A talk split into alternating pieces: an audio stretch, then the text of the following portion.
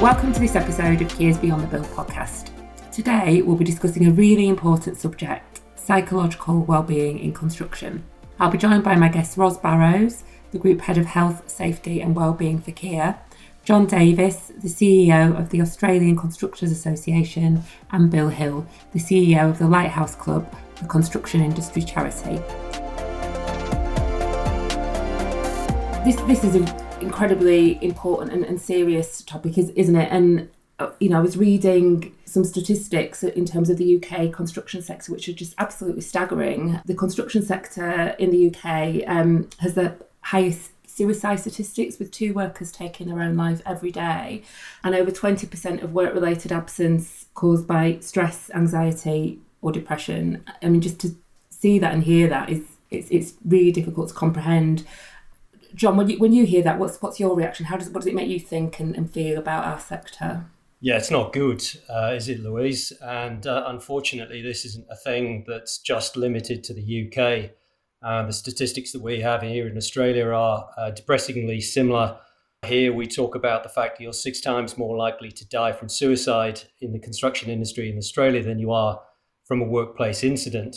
And also, you're twice as likely in the construction industry to take your own life than any other industry in Australia. It's a global issue then that's affecting the, the construction industry worldwide rather than just, just limited to the UK.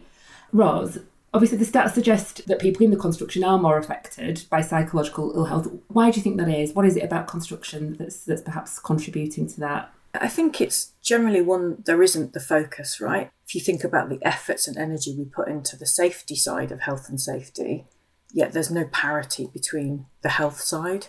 Also, eh, there's loneliness in that sector. Generally, you're working away from home. You don't have your usual mechanisms for support. So you might not be near your family or your friends, you might not have your gym or your choir or your church. If we think about the parallel of how we all felt during lockdown for COVID, that's the daily feeling for some of these workers that, that they just don't have those people near them that they need or the people that they trust that they can talk to.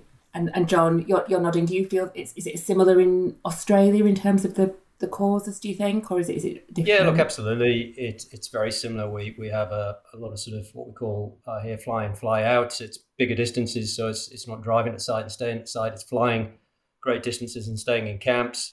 I think the other sort of issues that we have as an industry, and I, th- I think this is not just limited to, to Australia, this is probably a global issue again, is that it, it's a high risk industry we're always focused on on risks and, and that carries a great deal of stress when you're trying to look at and being conscious of those risks. And I think the probably the other big thing is here that unfortunately, and this is where I think our statistics align very well again, is that we're a very male dominated industry here in Australia. It's only 12% of our workforce are women. And unfortunately, without trying to stereotype too much, men, uh, generally speaking, aren't great communicators and also they struggle with showing empathy with with others that are going through difficult times so you throw all of that together and it's probably no great surprise that we have the issues that we do in our industry.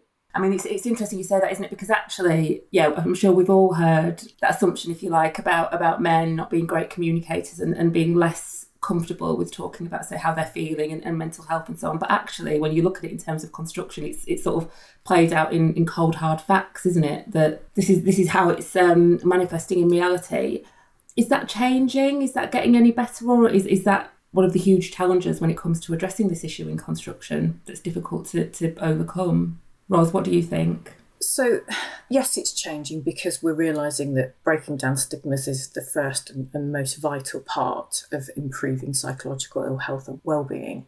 We're getting people to share their stories, which is making other people think, well, that's how I think and feel. So I'm not on my own. There are other people going through this that I can talk to. And But if we look at the, the partnership Kier now has with the Lighthouse Club, that's absolutely a well-being measure that, that's been needed to be taken for a long time because we've focused on office workers and reducing stress, depression, and anxiety there. Jon, that brings me on to the, to the work that you've been doing um, in Australia. So you've you've led on the the culture standard. Can you tell us a little bit more about that and how it's addressing these issues in Australia? Yeah, sure. I think there's a few issues here. One is that um, we have done a lot of sort of addressing the symptoms and, and it works around, I suppose, uh, first aid for mental health related issues. But we haven't done historically particularly well at addressing the root causes here that we sort of talked about before. And what the culture standard aims to do is really address some of those key uh, root causes. And as the name suggests, it's sort of bundled up around the idea that we really need to improve the, the whole culture of the industry. The culture standard also, importantly, is a top down approach to doing that. This culture standard came out of an initiative called the Construction Industry Leadership Forum here in Australia, which is industry getting together with a number of different states. Uh, in Australia, it's not the uh, federal government that delivers infrastructure, it's the state governments. So this body came together and identified there were three key things for a more sustainable industry. One was all about capability and capacity. One was about um, commercial frameworks, improving commercial frameworks. And the final part was the culture piece, improving the culture of the industry. And they set up the Construction Industry Culture Task Force. Same people, same members, but crucially, they brought in some academics that, that had a bit of uh, specialist knowledge in this area. They developed the culture standard, and this has got, again, three key pillars to it which is about focusing on time for life and, and worker flexibility, looking at wellness, employee wellness, sort of physical health and mental health. And then the final component of that is the diversity and inclusion piece. If we can get more women into our industry, then the culture of the industry, I think everyone agrees, will be a lot better. But that's a bit of a chicken and egg situation because the main thing that's stopping women coming into our industry is the poor culture that we have. So the culture standard aims to identify key deliverables under all of those three headings that will ultimately form part of procurement. So, when a government delivery agency goes to market, there will be a requirement in there that the contractor, the successful contractor, will need to comply with the culture standard. So, it will need, for example, to provide flexible working opportunities, look to potentially cap the hours that are worked will look at health and well-being wellness initiatives and also look to address things like gender pay gaps within their organizations but also look to put in diversity and inclusion plans. So it's some really great ambitions there. How is it playing out in, in reality? Are there some areas which you find you're seeing more success than others? Are you seeing where it's making a difference in, in any particular area? Well, look, it's early days, Louise, to be quite frank. What we've done now is we've started with five trial projects in New South Wales and Victoria that look at a range of different opportunities and, and look at different projects as well. But we're making progress, and the, the feedback is really, really positive. But as part of this academic research, we've also got a bunch of economists involved to look at and track productivity on those projects. And again, surprise, surprise, the early feedback that we're getting here is that it doesn't take any longer to do the projects. It doesn't cost any more money because our people are more productive. Well, are we seeing anything on, on the same scale in, in the UK? Are we starting to think in that way in the UK about what we can do at a, a sort of macro level to address this? Similar but different focuses for the UK, where where I think we would see greater movement forward, are where we focus on those causes of psychological ill health outside of the project and support individuals there.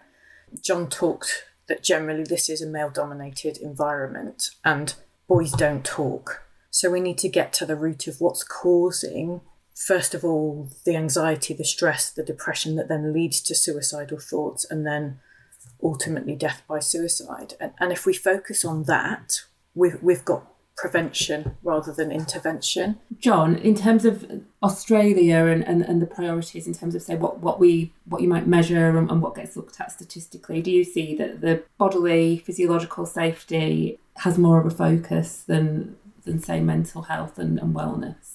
100%. But one thing that was quite sort of groundbreaking in terms of the culture standard and setting the culture standard up or demonstrating the need for the culture standard or the business case, I suppose, for the culture standard was a piece of academic research that was undertaken here that identified that tried to cost how much this problem was costing industry and, and the broader economy. And it was undertaken by a reputable group of e- economists. And it identified that, that every single year, this issue of poor mental health and suicides is costing the industry and the economy $8 billion a year. So, roughly speaking, £4 billion a year.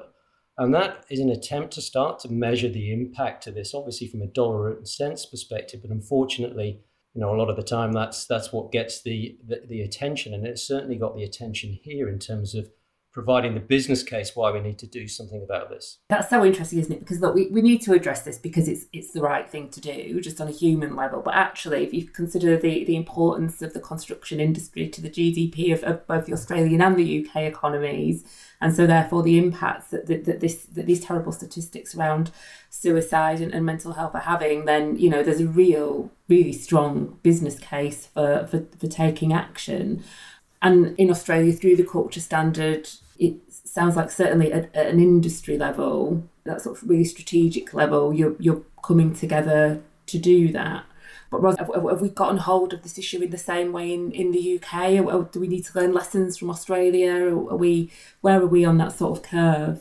Yeah, if we talk about stats that we're using in the UK, so looking at data to show you the impact or effect of psychological ill health, we absolutely have loads of data from all of the services that both industry um, and, and Kier specifically for us use. So our, our Bupa PMI, our EAP stats, there's loads of data there that will tell you what your emerging risks are.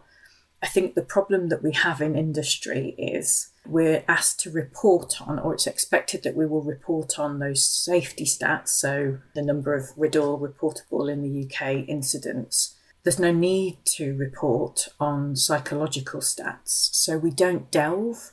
If we're more creative with that data and, and, and delve into it to find what we have, then we can concentrate on those causes and go back to that idea of prevention. I love the term greenwashing for when a company does the, the least that they have to do environmentally, but it looks good, right?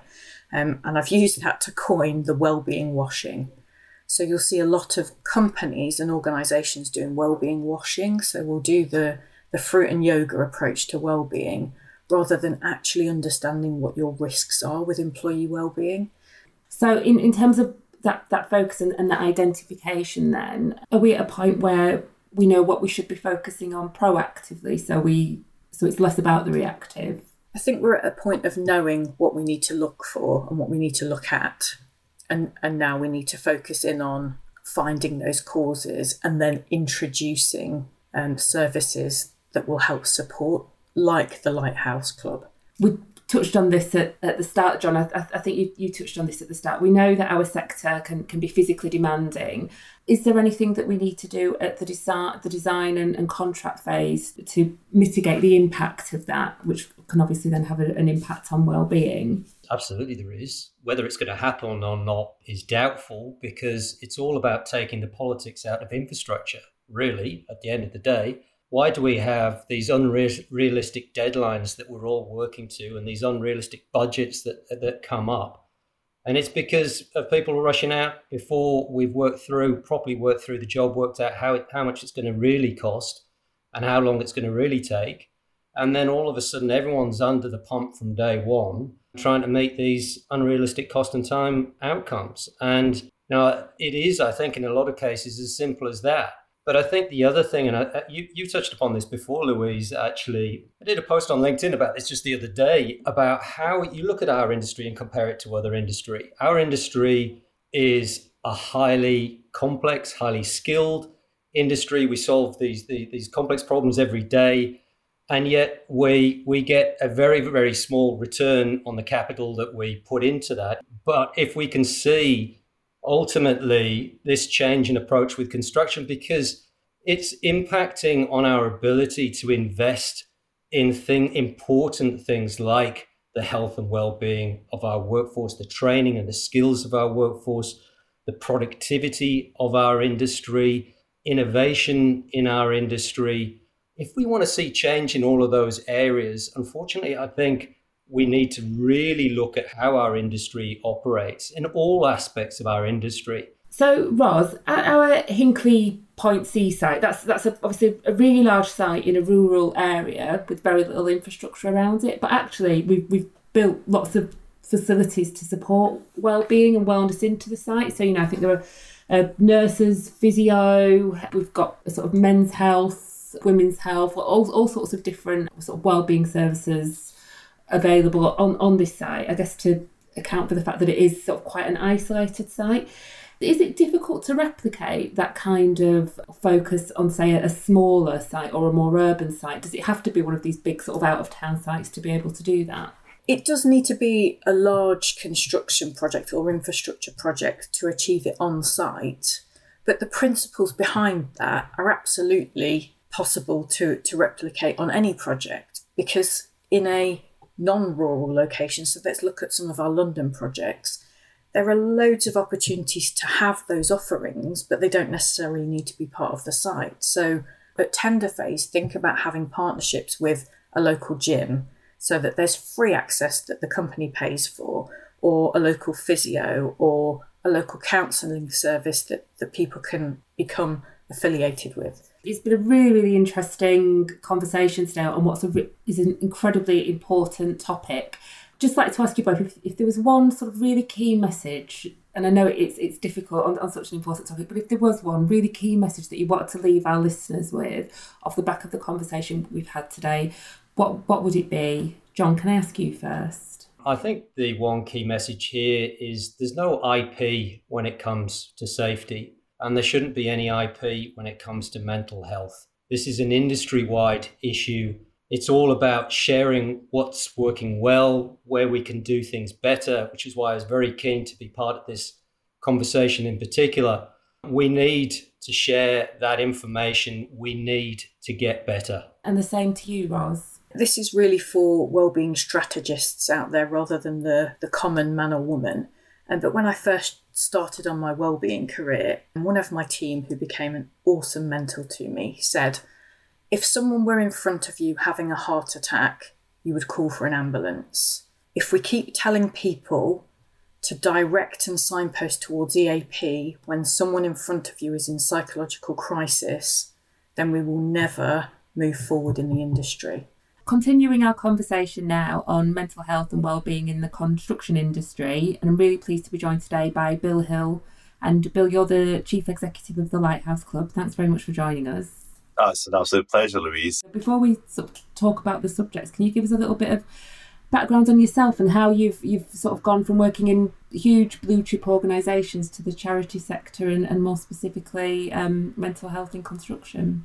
All through my corporate career, I've always raised money for charity. Um, no matter what I've been doing, I've always had uh, something I always wanted to give back. Um, it's really worked for me.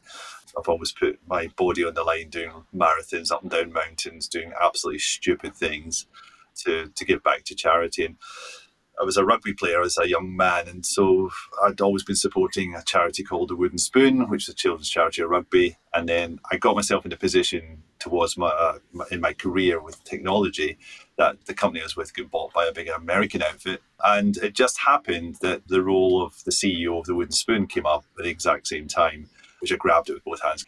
And I really enjoyed the sector as well because it was all about you know doing projects for young kids and um, giving them some some fantastic uh, projects and places to, to play and work, and it was great fun.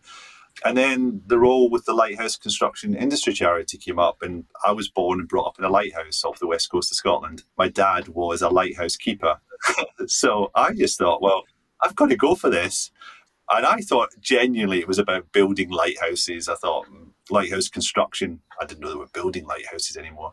But I went along to the interview with my dad's lighthouse cufflinks on, and um, I got the job. I think on the basis of the cufflinks, to be fair. And uh, here I am. And what I found was the background of construction workers and and rugby players were very similar in the sense of their psyche about being indestructible and you know just having that sort of feeling of just you can't penetrate me which was very interesting the psyches are very very very similar so it was quite easy to segue from the background of what we're doing with the previous charity. We spoke to, to Jon Davies from the Australian Constructors Association, and you know we spoke about it was the absolutely staggering statistics about the UK construction industry. How does the Lighthouse Club aiming to help address this really um, important issue? It's a massive thing, and it, and it really only came to to the fore in 2017 when we had the Stevenson Farmer report uh, came out and it said there is a lot of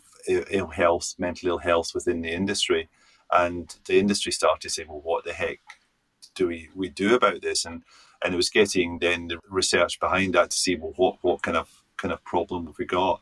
But our, our mission statement or our vision in, in the charity is that no construction worker or their family should be alone in a crisis.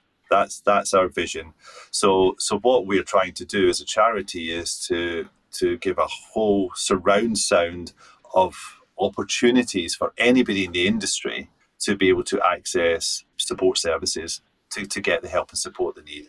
But we've got some big barriers to overcome in being able to achieve that mission. I think we have got all the services we can possibly have now. I think they are really good and they're very solid and they can take volume. But the big problem we've got in the industry is is twofold. One is is overcoming the stigma, and 87% of the population in construction are men, and we are not very good about talking about our mental well-being and, and opening up. And and the second thing is is awareness because you know if people aren't aware of where to go to get to help, then how the heck can we help them? So those are the two major things that that we've got to overcome to, to, to, to make the breakthroughs that we need. And then secondary to that, that that that might stop or or help alleviate today's problem but what we also need to do is to go further back and say, well, how do how do we raise the game here? How do we how do we look proactively about how do we change the culture within our industry as well? And you know, when I, when Jon was over as well, we had a really good conversation because I think they're making some really good breakthroughs down under in, in looking at the culture change piece. And we've got to unite as an industry across the whole piece here, and, and also we've got to raise it just above mental ill health as well, because it's only part of the your overall well-being is your mental health because it's your physical health and your financial health and your environment you work in as well. So we do need to raise this above and just say this is overall welfare and well-being of the industry. And to, to get to that place, we need to set some standards across the industry as well. We need the industry to, to work united across this piece and not see welfare and well-being as a brand or as a unique selling point of your company. It's about a basic standard, a basic humanitarian standard for all of our workforce. We should set a standard in there to which nobody can fall below or no no site can fall below. In terms of well-being and welfare then and, and the idea of looking at this as this holistic issue, has the industry got its head around around that? I, I think they have. I, I think uh, the industry is is definitely seeing this as a, a major challenge to to resolve. And many of the companies that we're working with have got the most amazing well-being programs but, but sometimes there could be short sightedness in that as well, because in the sense of, oh, yeah, all, all our employees are fine. Okay, yeah, but um, you know, how many employees you've got? Oh, we've got 5,000 employees and, you know, we've got a great EAP, an employee assistance program, a great welfare program. Yeah, but hold on, how many, how many people are coming on your sites? Ah, oh, we've got 60,000 people coming on our sites. And you go, so what are you doing about them? the people, other people coming on sites, then the penny drops and goes, ah, I see where you're coming from now. And it's about how do we we get that all surround sound in a site so that everybody's looked after, and that that's where I think some of the companies can be quite myopic. Well, my people are okay, but the other statistic is that 53% of the 3.1 million people that work in construction are either self-employed, agency workers, are on zero hour contracts. So they've got nowhere to go in their time of need or the time of crisis. And a lot of that workforce makes up the workforce that is on every site in the UK and Ireland. So a very large proportion of these people have got nowhere to turn to. So so how do we say, okay, for your employees, that's fine. You've got this extra level of we're talking about the base camp and the summit. They're they're above base camp, but we need to make sure that everybody that comes on site gets that. I'm probably lo- losing the analogy now, but get that base camp support, that that safety net support, to a, a safety net to which they don't fall below, and that, that's where we come in as a charity. We we deliver that safety net and say, okay, you will not fall below this, but unless we get everybody to know that it's there, we can't help everybody. But I think the industry is doing some fantastic work in this, this space, some absolutely amazing work in this space. And I think they've got it. Even in Ireland, they're trialing four day a week now in some companies, and they're seeing productivity gains by having four day weeks because people are seeing that as well. I'm going to work more productively and manage my time better in those four days so I can have that day off with my family and take some of the pressure off the family, etc., being away from home. So there's lots of great things going on even COVID coming along as well had, you know, it was horrendous. But from the construction industry, it had a couple of good things that happened. One is the construction industry for ages saying we can't do flexible working. Uh, guess what? When COVID came along, we cracked it. And the second thing is the hygiene factors went through the roof. What does that do? It makes it a better place for women to work as well. And we need more women in the industry. Desperately need more women in the industry. And again, I see a lot of great initiatives to try and get more women into the industry, which will make this a better place to work as well. So I think we're, we're definitely driving down some correct initiatives and right roads. It's about how to unify it. I think is our biggest problem is how to how to unify it and make it instead of having to, having these moments of brilliance, we turn into to that moment into a whole movement to move the industry forward. I think is is where where, where we really need to make the big push. Where is the industry in the UK, do you think, in, in relation to say what, what, what they're doing in, in Australia? There's obviously been a lot of, I know it's early days, but there's been a lot of organisation there. There's a standard, there's a, a, plan, if you like, and a framework for that collaboration piece. Are we anywhere near that in, in the UK? Is that what we need, or do we need a different approach here? Um, I, I think we're some ways off it because the, the industry is, is so fragmented. There's lots of things we need to do. So I'm optimistic about what we can do. We've got some uh, a new program that we're trying to unify the industry called Make It Visible, which is trying to to pull the industry together around reactive support, which again is well underway. We've launched a new portal called makeItvisible.info, which is just launched, which is a, a portal that any construction worker can go on now and find information, advice, and guidance around emotional support, physical support and financial support. And it gives them information, advice, and guidance, and also pathways to get support as well. So you've got that all in one portal. So we need to get that message out there. So that's that's reactive support. Proactive support is more difficult. Like that's education, and how do we get all our black hats to be aware of of mental health issues? How what's the best tools or what's the best education so we can we can still that? How do we work with apprentices to look at the future and the cultural change, because that's even longer term change.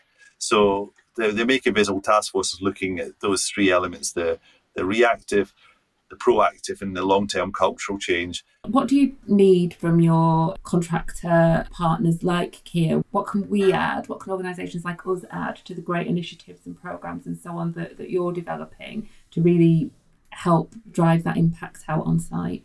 Well, obviously, you know, a, large organisation like Kier has a large supply chain, and that supply chain you rely on to to make your projects work. And for me, it's getting that communication that there are, you know, that that whole thing about the services that are available down through those communication channels, down through that supply chain to what I call the boots on the ground, where the, the issues are the biggest. Um, is is getting that whole element down and and what's lovely about Kier, they're working with us um, on on an initiative as well with Make It Visible on site, where we we have a van, uh, a multicoloured van that's got two tradesmen in it, and we can put these guys on site. They talk through their story. They've had lived experience of mental health issues themselves. They are mental health first aiders as well. They talk through the stories and because they are tradesmen, there's a huge empathy with the people on the ground. And we get back to that conversation, we're breaking down the stigma and raising awareness. That program does it for me every single time because it gets the people talking and it raises the awareness of the services that are available to, to everyone to, to get help and support. And if we can get that program running throughout all of the sites around around the UK and Ireland, then I think we will make some pretty big breakthroughs. The statistics that we have is, is sort of there in black and white, I suppose, this is the scale of, of the problem. So what do you think it will take then for all of the various industry bodies and, and so on in the UK construction industry to come together and say, right, we, we need to deal with this as a collective? What's that missing link? Leadership at the end of the day. It's, it's going to take leadership from from the right areas. And, and and it's also going to come from the client because at the end of the day, you know, if the clients aren't dictating in their tendering process that the, the welfare of the workers that are going to be working on their projects is paramount, then it, it, it, it, it leaves a gap between what the industry can do for itself and what the client's dictating. So, so I think apart from getting leadership and unity from the industry, and, there are some great elements of uh, industry bodies that are getting behind this as well, which are, is really good to see. But we've got to get it from the client end as well, where the, the major projects that are getting put together have actually got more descriptive ways of what they are looking for in the way of well-being support for the workforces that come to work on the sites as well, rather than you know we want a well-being program. Eh, that's too too loose. You need some standard in here. So I think if we can get a standard that we can put to the client and then say, you know, if you're running a project, can you please put this standard in here and, and also be prepared to to pay for that level of kind of well-being that comes through because you will see the benefit of it in productivity. Have you got any final thoughts or messages that, that you really want to leave our listeners with in relation to this issue? I've got what I call my three golden nuggets that if everybody followed, we wouldn't be in this problem. First of all, is from the Samaritans always ask twice. You often get a different answer if you ask tw- the second time around. So, are you okay? Are you sure you're okay? And sometimes you get a different answer uh, the second time. So, always ask twice the first golden nugget.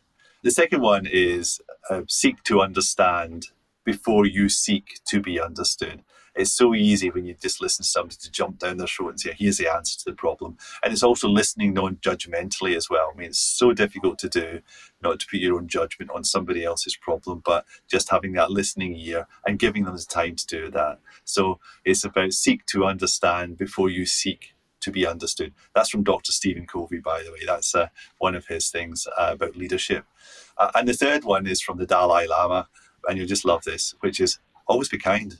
There's, there's absolutely no reason to be unkind to to another human being, especially if you're working in the same environment with them and you're trying to do the same thing as get a project done.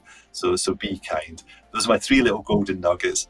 And if everybody followed those, they're all difficult to follow, but if everybody followed those, I think we'd have a better working environment throughout. Thanks very much to all of our guests for sharing their expertise today. We'll be back next month with a new episode, but in the meantime, don't forget you can hit subscribe on Apple, Spotify, or wherever you listen to your podcasts, or find out more at kier.co.uk forward slash podcast.